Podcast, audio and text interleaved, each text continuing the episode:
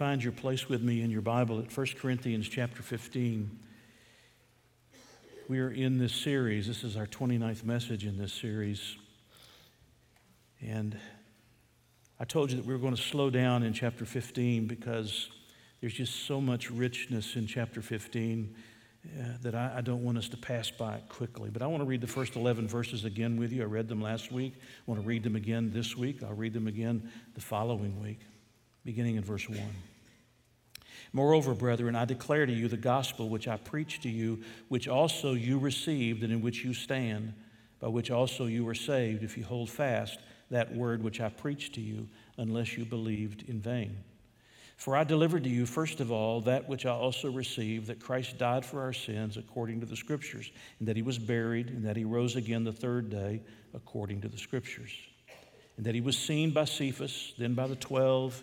After that, he was seen by over 500 brethren at once, of whom the greater part remain to the present, but some have fallen asleep.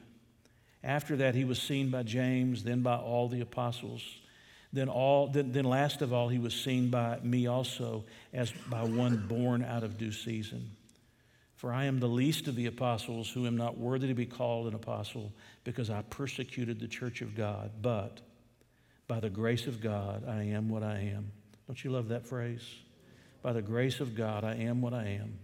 And his grace toward me was not in vain, but I labored more abundantly than they all, yet not I, but the grace of God which was with me. Four or five years ago, Andy Stanley wrote a new book. Andy Stanley is the son of Charles Stanley. Uh, he is an author, he is a pastor of one of the largest churches in America. He's written a number of books. I've read two or three of them, most of them on the subject of leadership, that I have enjoyed. But this particular book that came out four or five years ago was very controversial. It created a lot of, uh, of, of uh, people talking about what he discussed and what he had to say, talking about it negatively, looking at it in a negative uh, way. Well, I decided to buy the book for myself and to read it for myself. You know, sometimes people, uh, you know, they, they interpret something and they don't really read it for what it says. They interpret it and they get sort of bent out of shape quickly. Uh, so I, I, decided to buy the book for myself and, and I bought it. And I, I, read through the entire book. I read it a couple of times. And I will tell you that there are a lot of controversial things in the book. There are things that you and I might not agree with. But there are also some good things in the book. And it's like anything else when you're reading, you take the good and you leave the bad. My mother always taught me to eat the meat and leave the bone. And there's a, there's, there's a lot of meat that's in that book, and I, I took some of that meat. But in that book that he wrote about five years ago, he begins in the introduction by telling a story that took place with he and his son when they made a trip to China.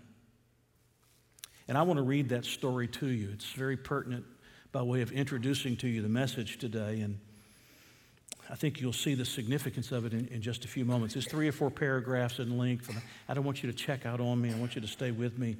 But I want you to listen to what he has to say as he begins his book.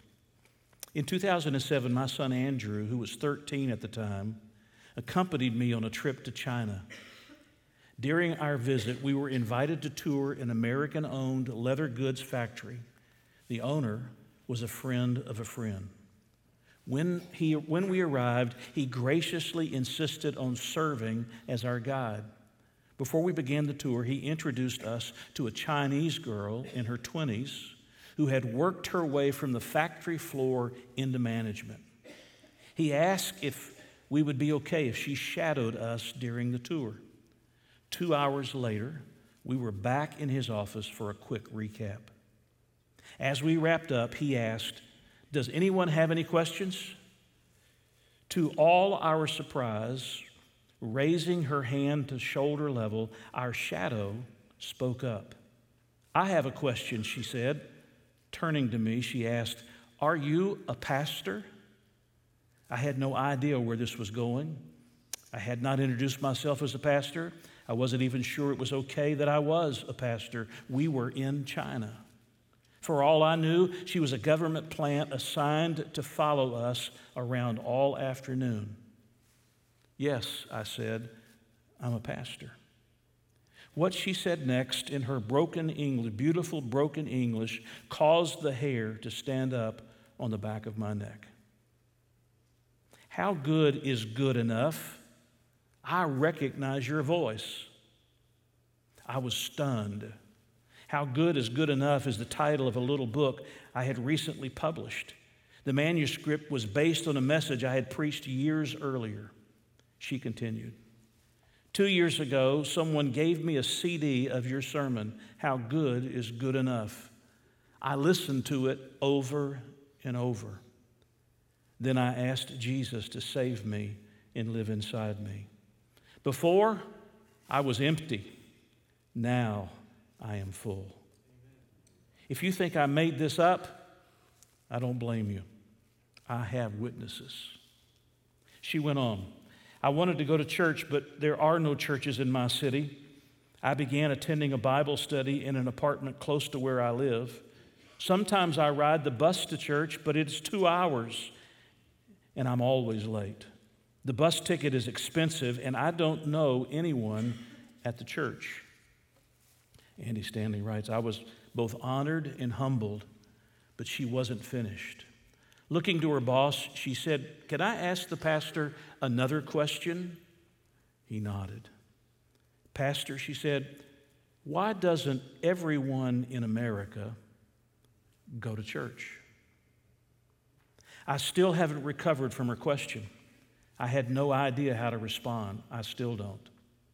How do you explain thousands of empty churches to a young lady who would ride two hours to attend a church in another town. A young lady who would be there every time the door was opened. I don't remember how I responded. I said something entirely forgettable. But I haven't forgotten her question. It's bothered me ever since. So, why doesn't everybody in America go to church? Why is the church so resistible? Jesus wasn't. And then he goes on in the remainder of the book to talk about the centrality and the significance of the resurrection of Jesus Christ. That it is because of the resurrection of Jesus that the message we proclaim is so incredibly powerful and so incredibly irresistible. If Jesus rose from the dead, he is who he said he is. He did what he said he did, and he will do what he said he will do. Do you realize that both Jesus as well as the Old Testament predicted that he would rise from the dead? This matter of his resurrection is the compelling reason. It is the compelling reason why we believe in him as our Savior. If he's dead, he's just a martyr. He's a martyr for a great cause, but he's not the Savior.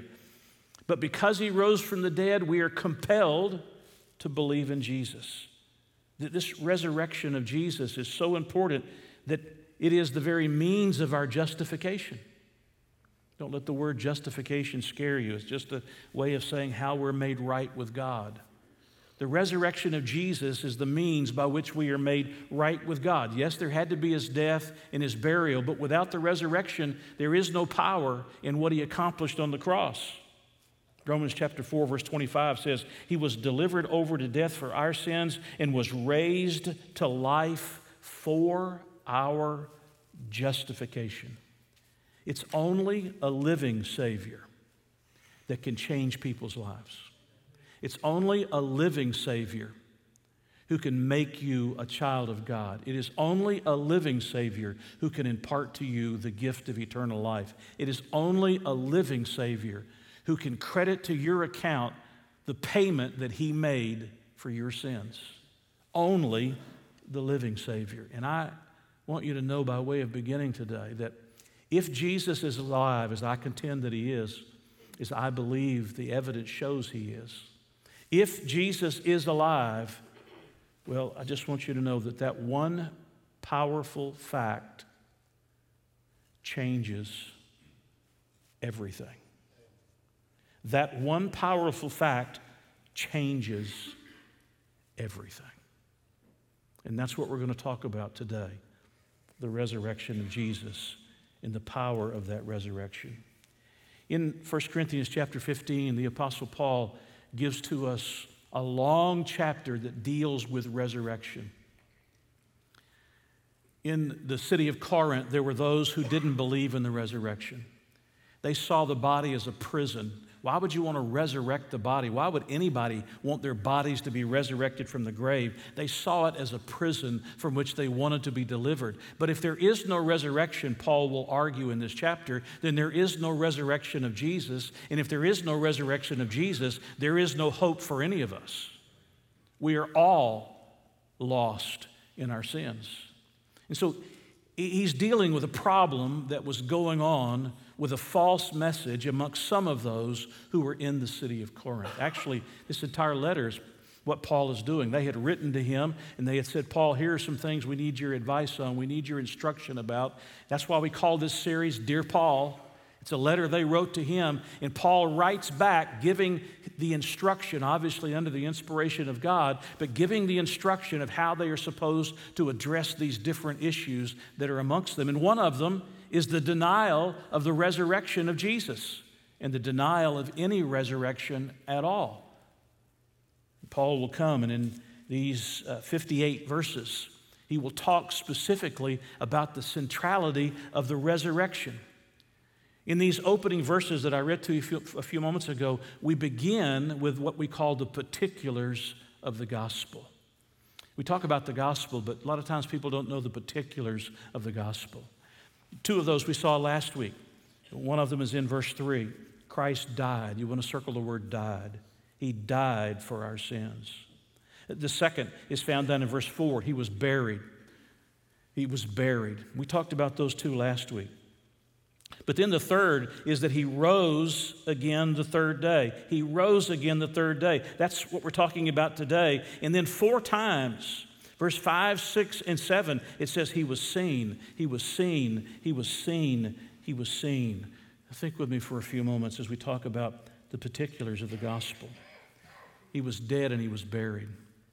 Can you imagine what it must have been like for the apostles who had given up three years of their lives to follow Him and to go with Him everywhere, to hear Him, to see Him, to watch Him ministering to people, to witness the miracles that had had been done. Can you imagine what it was like when they saw him crucified and then they saw him buried? In those moments, their hope was completely gone. Discouragement and despondency settled in over them. They did not yet believe in the resurrection either. And they did not know what to do except to cower away in fear. You remember Peter? Three times, Peter denies that he even knows the Lord. He lies three times that he, he doesn't even know the Lord Jesus. He's never been with him, he's never heard him, he doesn't know who he is. And these men, now that he's been crucified and that he's been buried, they're cowering away, scared to death. What's going to happen to us? What's next for us? If they could kill him, what will they do to us? Bill Gaither caught some of the emotion of what the disciples and even his mother Mary might have been feeling. When you hear these words, I can hear Guy Penrod singing this in my mind. But listen to the words as Bill Gaither gives them. They all walked away with nothing to say. They just lost their dearest friend. All that he said, now he was dead. So this was the way it would end. The dreams they had dreamed were not what they seemed now that he was dead and gone. The garden, the jail, the hammer, the nail. How could a night be so long? The angel, the star, the kings from afar, the wedding, the water, the wine. Now it was done. They'd taken her son, wasted before his time. She knew it was true. She'd watched him die too. She'd heard them call him just a man, but deep in her heart, she knew from the start somehow her son would live again. And between each of those verses of despair that you can hear in the words, between each of those verses, Bill Gaither writes Then came the morning, night turned into day. The stone was rolled away, hope rose with the dawn. Then came the morning, shadows vanished before the sun. Death had lost and life had won, for morning had come. And aren't we thankful that Jesus rose from the grave? Do you realize that there are plenty of skeptics that don't believe that Jesus rose from the dead? All you have to do is go to your computer and type in the resurrection of Jesus in our modern world, our young people are able to do this. And you'll find lots of sites that give the authenticating evidence, evidence of the resurrection of Jesus, and you'll find lots of sites that deny the evidence of the resurrection of Jesus. There used to be a group called the Jesus Seminar. It was founded by Dr. Robert Funk. It was a gathering of scholarly people who would look at the gospel stories and they would vote on whether this was really something Jesus said or not, whether it was really something Jesus did or not. Can you imagine? This is what Dr. Robert Funk said about the resurrection of Jesus. Just listen to his words. The tales of entombment and resurrection were latter day wishful thinking. Instead, Jesus' corpse went the way of all abandoned criminals' bodies. It was probably barely covered with dirt, vulnerable to the wild dogs that roamed the wasteland of the execution grounds. And you can find that in plenty of sites, on plenty of sites on the internet. Marcus Borg was another member of that Jesus seminar. Another was Thomas Sheehan. And there are hundreds of them who just simply deny the evidence of the resurrection of Jesus. One of the most famous was a man that was one of our founding fathers. His name was Thomas Jefferson. That's a name that we all studied in history. That's a name we all learned in school. That's a name we all know well. But did you know that Thomas Jefferson took a Bible with the Gospels and he cut up the Gospels and he pasted it into another book that became known as the Jefferson Bible? I've shown you pictures of it before. The Jefferson Bible.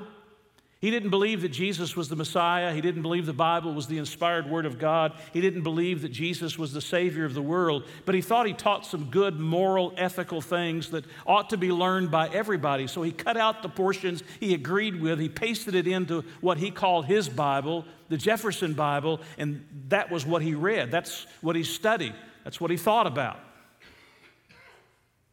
In the very last line of the Jefferson Bible says this Now, in the place where he was crucified, there was a garden, and in the garden a new sepulchre wherein was never man yet laid. There laid they Jesus and rolled a great stone to the door of the sepulchre and departed. The end. For him, that's it. And for many people, that's it. That's it before even looking at the evidence. That's it before even thinking through the evidence. That's it. Great moral, ethical teacher, somebody that we might want to emulate with our lives, but he's not the Messiah and he's not the Savior and he didn't rise from the dead. Why in the world would we ever want to believe in him? Can I just tell you that that's not what the Bible that you hold in your hands teaches you? The Bible that you hold in your hands teaches you that Jesus rose from the grave. He died, he was buried, he rose again, and he was seen, and he was seen, and he was seen, and he was seen. There was a documentary done by ABC where they asked both liberal and conservative scholars about early Christianity, scholars that are in the, the, study of early Christianity and they wanted to know about the life and the death and the resurrection of Jesus. And, you know, if you're listening to a liberal scholar, they don't believe in the resurrection of Jesus. Some of them don't even believe that Jesus existed.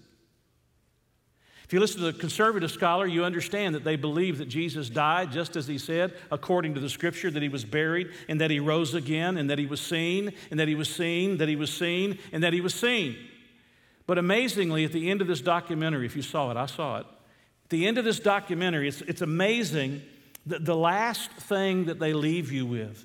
It, it comes from a New Testament scholar. Her name is Paula Fredriksen, Uh, she is a distinguished professor, or was a distinguished professor at Boston University in religion. She is not a Christian. She is not a believer herself, but the documentary ends with a quote from her. Listen to the quote. She says, I know in their own terms what they saw was the raised Jesus. Duh. That's what they say. And then all all the historic evidence we have afterwards attest to their conviction that that's what they saw. Now, that would have been great if she had just stopped right there. But, like so many intellectuals, she says, I'm not saying that they really did see the raised Jesus. I wasn't there. I don't know what they saw. And then she concludes, but I do know that as a historian that they must have seen something. How stupid.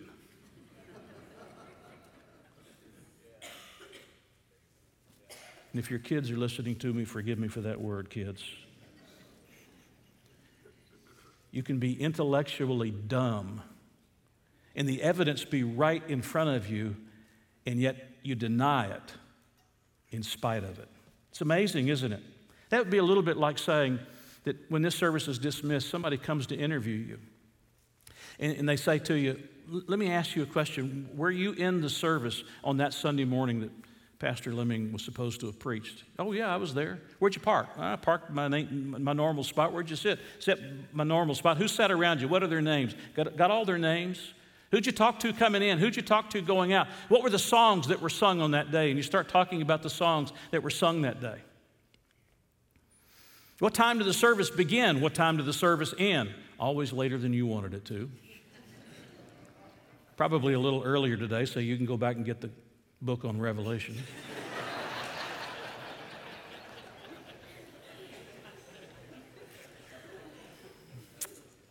what time did the service end? And they interview you. They interview dozens of you, dozens of you.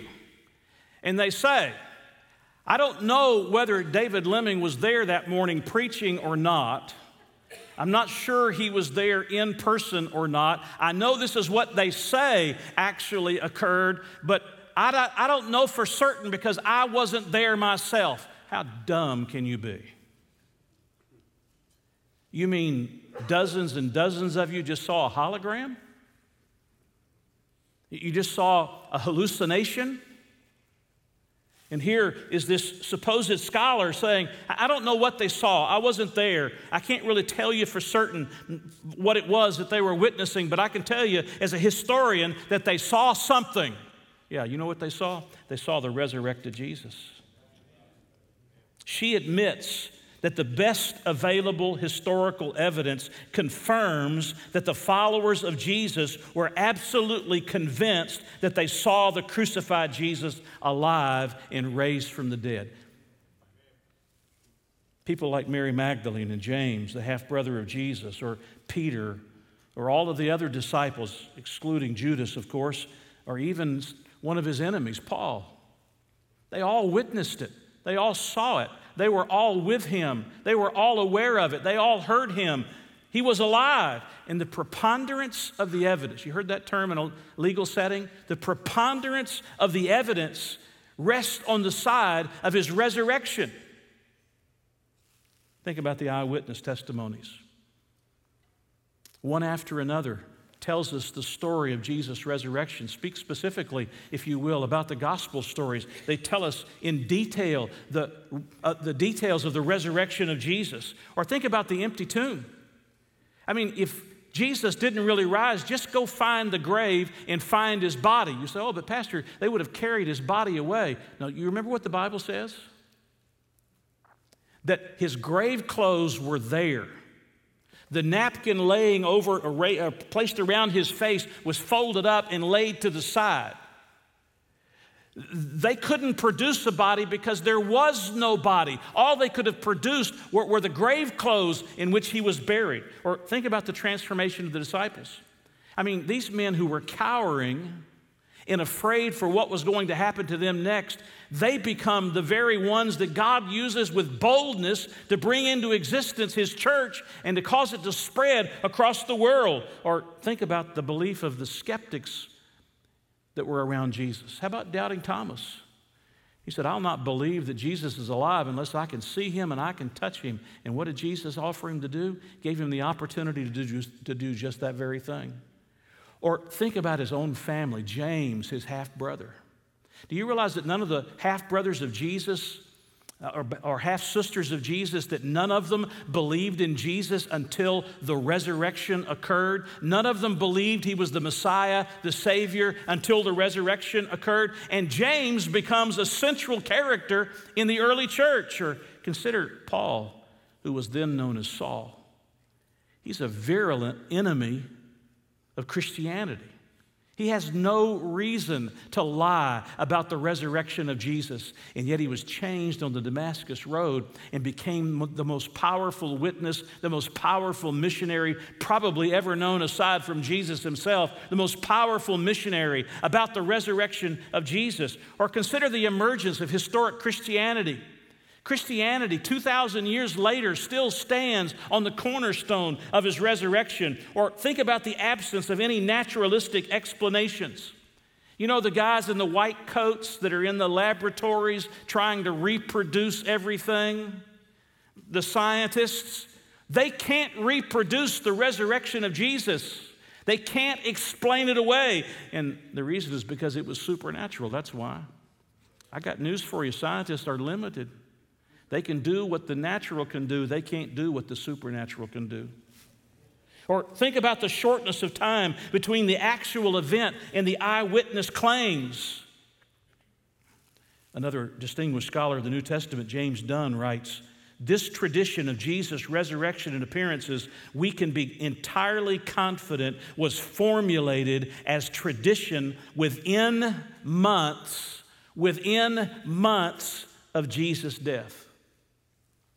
I mean, there's no way that the early followers of Jesus could have developed their unity of messaging in such a short amount of time unless they were telling the truth. It takes years for embellishments and myths and legends to develop. They have to develop over time into a consistent storyline. But from the very beginning, there was a consistent storyline Jesus is alive, Jesus rose from the grave. Jesus is not dead. Jesus came forth out of the tomb. One of the foremost scholars today of dealing with the resurrection is a man by the name of Gary Habermas. He's got a number of books uh, related to this subject. The one that I have and I enjoy is called A Case for the Resurrection of Jesus. And in that book, he uses what he calls minimal facts, the minimal facts to prove the resurrection of Jesus. And he does so in a convincing fashion. One author said, to a great extent, uh, to a greater extent than it is anything else, Christianity is a religion of the resurrection. Or, or, John Locke, the famous British philosopher, said, Our Savior's resurrection is truly of great importance in Christianity, so great that his being or not being the Messiah stands or falls with it. Do you hear what I'm saying? I mean, there are lots of people who've looked at the evidence, the preponderance of the evidence, and they come to the conclusion Jesus is alive. Jesus came forth out of the grave. Paul said that Jesus was raised. Peter said it too. Matthew, Mark, Luke, and John all tell us that Jesus rose from the grave. Uh, the apostles preached the resurrection of Jesus throughout the book of Acts. The beginning of the church and the expansion of the church, the message of the resurrection is found again and again. I think on the day of Pentecost, 50 days after the resurrection of Jesus, when the church was birthed into existence. What was it that Peter was preaching on that day? In essence, he said, You killed him, but God raised him from the dead.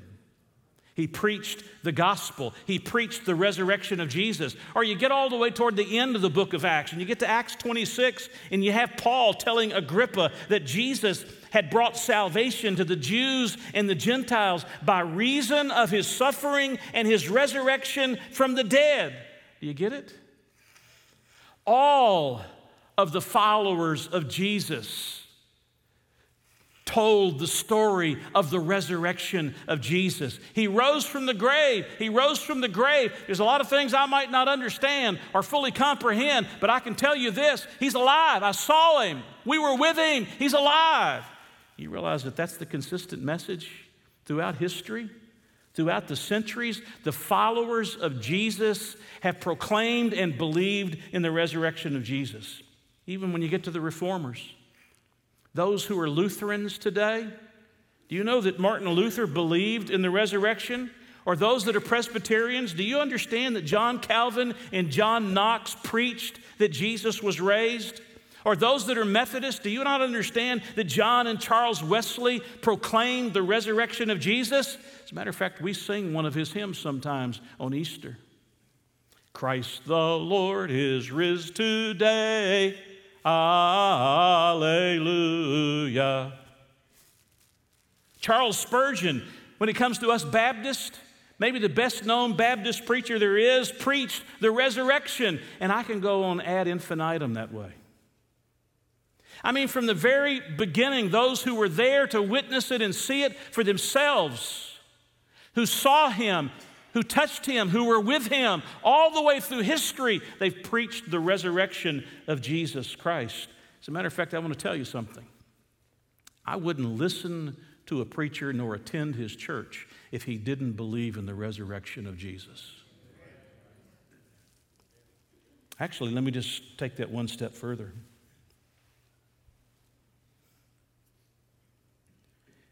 If you're a believer in Jesus Christ, you have to believe in the resurrection of Jesus. There is no salvation apart from that resurrection. No salvation apart from it. Romans 10 9 says that if we confess with our mouths the Lord Jesus and believe in our hearts that God has raised him from the dead, we'll be saved. You have to believe that Jesus rose from the dead. There is no Christian. If you're sitting here today and say, Well, I, I follow the tenets of Jesus, well, you're like Thomas Jefferson. You're not a true Christian. If, if you don't believe that Jesus died for your sins, was buried, and that he rose again, and that he was seen, and that he was seen, and that he was seen, and that he was seen, then you don't really have true faith. You don't have true salvation in your life. I mean, if Jesus isn't alive from the dead, do you realize what Paul says in chapter 15? Look at it, verse 14. And if Christ is not risen, then our preaching is empty and your faith is empty. Look at verse 17. And if Christ is not risen, your faith is futile. You are still in your sins. Or look at verse 19. If in this life only we have hope in Christ, we are of all men the most pitiable. Do you hear what Paul says? If you are following a Jesus that didn't rise from the grave, you are pitiable. poor, deluded people. You have no hope if Jesus didn't rise from the grave. The resurrection of Jesus is the consistent theme of the entire New Testament.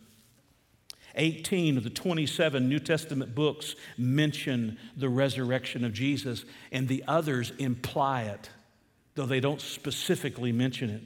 I don't need to mention to you Matthew or Mark or Luke or John or the book of Acts because obviously you see it over and over in those books. But listen, Romans 1 4, he's declared to be the Son of God by the resurrection from the dead. Or all of these verses in 1 Corinthians chapter 15 or 2 Corinthians chapter 4 verse 14 where it says knowing that he who raised up the Lord Jesus will also raise us up with Jesus. Or Galatians 1 1 that says, God the Father who raised him from the dead. Or Ephesians 1:20 that says he worked in Christ when he raised him from the dead and seated him at, the, at his right hand. Or Philippians 3:10 that says that I may know him and the power of his resurrection. Or Colossians 2:12 that says you also were raised with him through faith in the working of God who raised him from the dead. Or 1 Thessalonians 1:10 where we're to wait for his son from heaven whom he raised from the dead or 2 timothy 2 8 that says remember that jesus christ of the seed of david was raised from the dead according to my gospel. Or Hebrews 13 20. Now may the God of peace who brought up, brought up our Lord Jesus from the dead, or 1 Peter 1 3, blessed be the God and Father of our Lord Jesus Christ, who according to his abundant mercy has begotten us again to a living hope, or Revelation 1 18, I am he who lives and was dead, and behold, I am alive forevermore. Somebody should shout.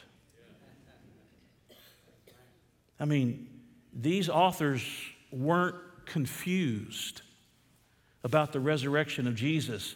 And they were all convinced that Jesus was alive and that he rose from the dead. And please hear me as I said at the beginning if Jesus is alive, that changes everything. Your nominal Christianity isn't going to cut it. Your indifferent obedience isn't going to be acceptable. Your cold heartedness toward God's church and the gathering of his believers, he's not going to wink at if he's alive. That changes everything. And we need to stop and remember that Jesus is alive. Say, Pastor, you realize it's not Easter Sunday morning, don't you? Whenever the death, the burial, the resurrection, and being seen is no longer the acceptable message in a church, that church has started to die. The resurrection of Jesus is the cornerstone of who we are. It is one of the four pillars on which the gospel stands. He was dead, he was buried, he rose again, he was seen. That's the four pillars of the gospel. You may give a definition that's larger than that when you talk about the gospel. We'll, we'll look at that next week. But the, follow, the, the bottom line is the core of the gospel is made up of those four pillars. He, was, he, he died for our sins. He was buried. He rose again. And he was seen, and he was seen, and he was seen. And that changes everything. That changes everything. I could take you through the list of people that are given to us here. I'm not going to do that today. But from verse 5 to verse 8, it lists some of the people that saw him. By the way, that's not an exhaustive list. It doesn't mention any of the women that saw him. It doesn't mention the two men that were on the Emmaus Road who saw him. But these are personal eyewitness accounts of people. It says on one occasion there were 500 people that saw him at one time. Think about this for a moment. That there are those intellectuals who say, well, they all hallucinated the presence of Jesus, like a hologram in their presence. They all hallucinated Jesus. Do you realize how hard it would be to get, it, it, do you realize how impossible it would be to get 500 people to hallucinate the same thing? I can't even get married to hallucinate the same thing with me. They all saw the resurrected Christ, and we could talk about each one of them, but can I tell you about some things that maybe you hadn't thought about? If you want to know whether Jesus arose in a physical body or not, in John chapter 20, verse 17, it says that Mary Magdalene clung to him. Or the other women who had come on that Sunday morning, it says they held him, they were coming to worship him, but it says they held him by his feet. Or you think about Cleopas, one of those that Jesus walked along the road with, he broke bread with them. Or the disciples, without Thomas present, he showed his scars. He ate fish and a, hun- and a honeycomb with them. Or a week later, when Thomas is there, he says, Thomas, here, just touch my wounds and see if I'm alive. Touch them. Go ahead. Or down at the Sea of Galilee. You remember down at the Sea of Galilee, the disciples were out fishing, hadn't caught anything, and Jesus told them to let the net down, and they brought up 153 large fish. One of the disciples jumps into the water to swim to the, to the land because he now knows that this is Jesus. And do you realize that Jesus down there at the Sea of Galilee performed that miracle and then he cooked and ate some of the fish that they caught? Or consider for a moment what he says here again that there are 500 people at one time who saw him. Jesus is alive. And that changes everything. That changes everything about the way you raise your children, that changes everything about the way you live your life, that changes everything about the career that you follow in your life. That changes everything. If Jesus is alive, that means he is God, and that changes everything. Or think about what John said in 1 John chapter 1 and verse 1. I love 1 John, don't you? John speaking says, That which was from the beginning, which we have heard, which we have seen with our eyes, which we have looked upon, and our hands have handled concerning the word of life. There was no mistaking that Jesus was alive. There was no mistaking. And because Jesus is alive, we have hope. Because Jesus is alive, we can be forgiven. Because Jesus is alive, we can have the promise of eternal life. Actually, I don't know how many there are of these, but let me just walk you through them. Why, why do these particulars of the gospel, what do they mean to me? What do these particulars of the gospel mean to me? Well, number one, they mean that he's God, just as he said. He's no phony, he's no myth, he's no mere man. He is the Messiah. They mean that you have to answer to him one day. Everybody will stand before him one day. They mean that eternal salvation is only through him. He is the one who said, I am the way, the truth, and the life. No man comes to the Father but by me. They mean that a Christian's eternal destiny is secure. Oh, I got to stop here for a moment. This is not about me holding on to him. This is about him and his resurrection power holding on to me. They mean that you should profess Him in baptism because He told us to. We should step forward and publicly acknowledge Jesus by being baptized and identifying with Him and with His church. They mean that He wants to fellowship with us daily, with you daily. I mean, the living Savior wants to walk with you and talk with you and fellowship with you. They mean that, the, that He intercedes for you before the Father. Do you realize what Jesus is doing today? You messed up last week, whether you know it or not. You messed up last week, and Jesus is interceding on your behalf. He's your advocate. He's praying for you. Aren't you thankful for that? They mean, these particulars mean that he deserves your unreserved obedience. I mean, if he's God, we should obey him as God. They mean that he is with you and will never forsake you. They mean that you should tell others about him. If he came back from the dead, friends, hey, that's something to talk about. You say, I like to talk baseball and football and golf and history and geography and whatever else you like to talk about, fishing or whatever it is. and you can't bring it into a conversation to say, let me tell you something that I haven't told you for, friend. I don't know if I've ever told you that Jesus Christ came back from the dead. Hey, that changes everything. They mean, these particulars mean that He is with you, He'll never forsake you. They mean that you should tell others about Him. They mean that what, that what matters to Him should matter to you. And they mean that He loved you enough to come for you. And the list can go on.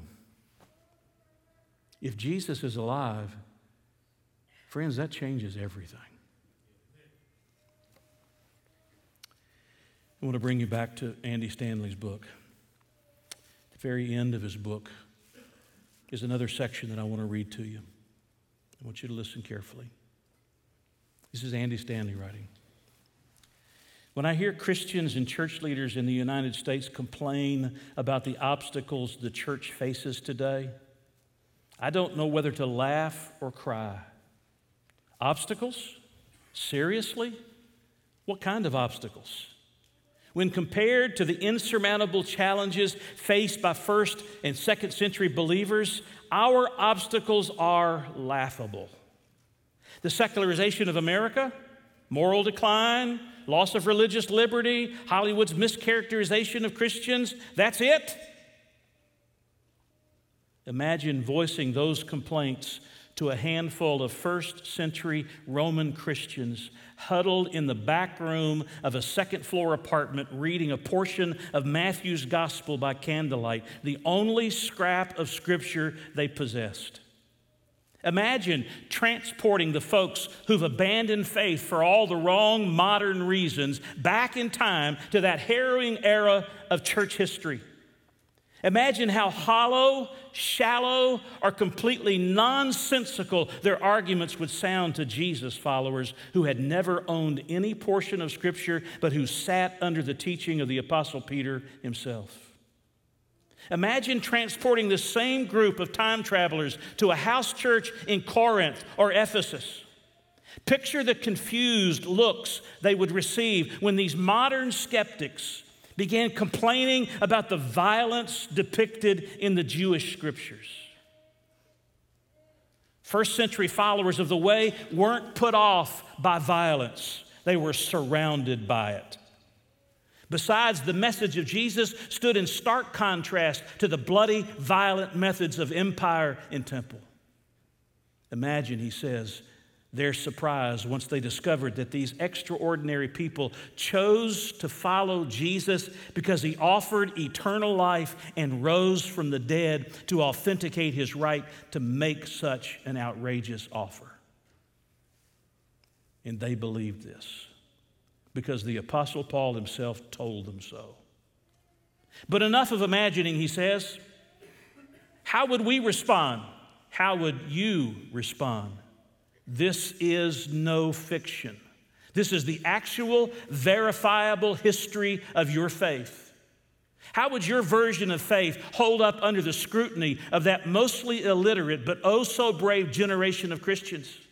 A generation of Jesus followers whose tried and tested faith fueled their conviction that the documents that documented the words and works of Jesus were to be protected at all costs because his was a message for all generations. Now listen. So, yes, there once existed a version of our faith that rested securely on a single unprecedented event the resurrection. That's the version, he says, I'm inviting you to embrace. The original version, the endurance, the, in, the, in, the endurable, uh, defensible, new covenant, new commandment version. We have a faith that won't even get us out of bed on Sunday morning. A faith that if something else is on the agenda that might be more important, we would choose it over choosing the gathering of believers. A faith that doesn't even drive us into His Word to read it for what it has to say. We have a faith that when life doesn't go the way we want it to go and it gets hard, that we give up. Well, if you're going to treat me this way, God, hey, our faith should rest on the resurrection of Jesus Christ. He died for our sins, He was buried, and He rose again. And He was seen and he was seen, and he was seen, and he was seen. And you can interview all of them, and they're going to tell you the same story, as I've already indicated to you repeatedly in this message, tell you the same story over and over. And you can be dense enough to say, you know what? I, I know that they had to have seen something, but I wasn't there, and I don't know what it was that they saw. Therefore, I cannot tell you what it is that they saw. Or you can say, you know what? The evidence is so incontrovertible that Jesus is alive, and that ought to change everything for me. When I don't want to do something that God tells me to do, I do it anyway because I know Jesus is alive. I ought to love my brother and sisters in Christ because Jesus is alive. I ought to be interested in the souls of men and women and being concerned about getting them under the sound of the gospel because Jesus is alive. And they're going to have to stand before him, and the only entrance to heaven is through him. Because Jesus is alive, that changes that changes everything.